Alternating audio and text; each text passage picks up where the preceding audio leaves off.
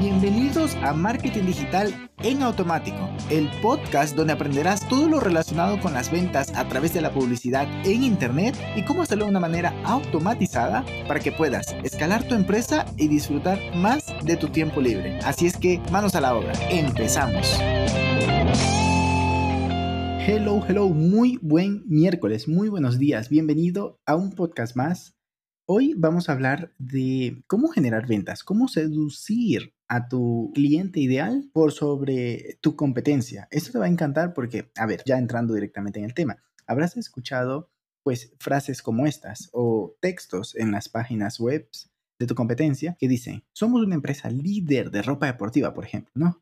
Eh, gracias al permanente compromiso con el cliente y la innovación constante. Es como que, mm, no manches, ¿qué me estás diciendo? O si no, tenemos una dilatada experiencia en el mercado, en la construcción, y nuestra empresa puede suministrar proyectos claves para cubrir todas las necesidades del cliente. Como que, mm, ¿qué me estás diciendo? O sea, no me estás diciendo nada que me emocione, que conecte con mis necesidades, sino que estás hablando de lo cool que eres. Vamos con otro. 45 años dedicados a la producción textil avalan nuestra trayectoria y nos han posicionado como empresa líder del sector. ¿Líder, líder, líder, líder de qué?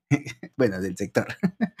vale, pero en cambio habrás eh, leído algún texto de otra página o, o Dosher o lo que sea, ¿no? de otra empresa, digamos un catálogo, y, y, te habrás sentido muy identificado. Entonces, aquí es donde te das cuenta cuando una empresa ha invertido en desarrollar un tono de marca. Y pues vamos a entrar en definición. ¿Qué es un tono de marca? Deja que te lea. En el tono de voz son los aspectos verbales, visuales y la actitud de una marca expresa en su discurso. Si te das cuenta, es decir, cómo se comunica, cuáles son los verbos que utiliza, con qué actitud, con qué modalidad, con qué énfasis, en qué palabras va a utilizar tu marca para transmitir un mensaje. Esto se manifiesta tanto en los, en los principios, en los valores, en la visión, en el copy de la página, en los emails, incluso en las muletillas. O sea, date cuenta de eso. Qué interesante. Em, un cierto tono de marca debe ser capaz de disuadir e incluso seducir al usuario para crear una conexión humana. Eso es lo que te decía hace poco, que, o sea, hace un ratito, que las marcas, em, hay páginas web o contenidos ya como tal que enganchan al usuario y es porque tienen esto. Ahora, te preguntarás, ¿cómo la construyo? A ver, esto es un montón de trabajo de entendimiento de,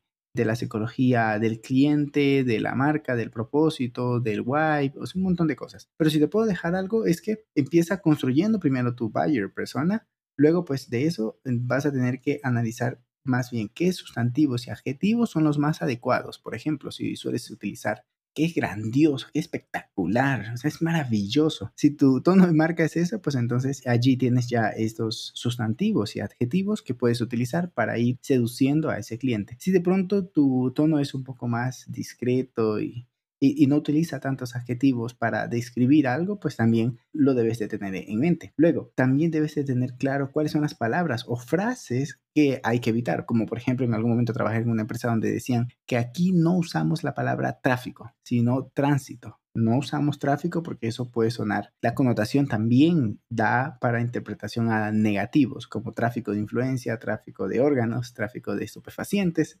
Entonces, por eso dijimos no, o más bien esa empresa dijeron no, aquí usamos tránsito, tránsito vehicular. Bien, luego que será más o menos coloquial, si lo quieres que sea una comunicación más, más cercana al usuario de a pie, al usuario común, pues entonces debes de definir eso. Términos técnicos y académicos que vas a utilizar, lo debes tener claro. Por ejemplo, en mi mundo del marketing, pues utilizamos, como ya te habrás dado cuenta, muchos términos. Por ejemplo, el claim, que ya te hablaré de ello o engagement, en fin, un montón, open rate, en fin, un montón de términos que debes tener claro si tu buyer persona los va a entender y tomar en cuenta si lo que deseas es implementarlo en tu tono de marca o si te estás dirigiendo a un cliente mm, que está empezando, entonces no le puedes decir buyer persona, sino es el cliente ideal, es el avatar. Bueno, avatar también eh, no, no se entiende a priori. ¿Qué? ¿Tengo que ver la película Avatar o es la serie de dibujitos? En fin, chiste malo. Luego, ¿Qué pasa? Pues buscar en crear, o si lo que buscas es crear o subir la adrenalina, o más bien lo que quieres es transmitir calma, todo esto lo debes tener en cuenta cuando vas a crear el tono de marca. Luego además, si, habla, si hablarás de forma emotiva o no, y ya como último te diría, oye, ¿vas a hablar de manera próxima, cercana, o de pronto tu comunicación será seria, será distante? Todo este tipo de cosas va a permitir que luego tengas copies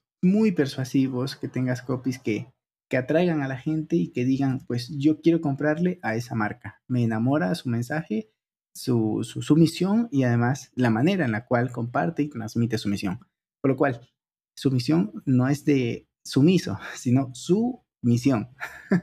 Bien, te dejo por este día, ya basta de, chistes y te espero el día viernes con un podcast más. Un abrazo digital y nos vemos el día viernes. Chao, chao.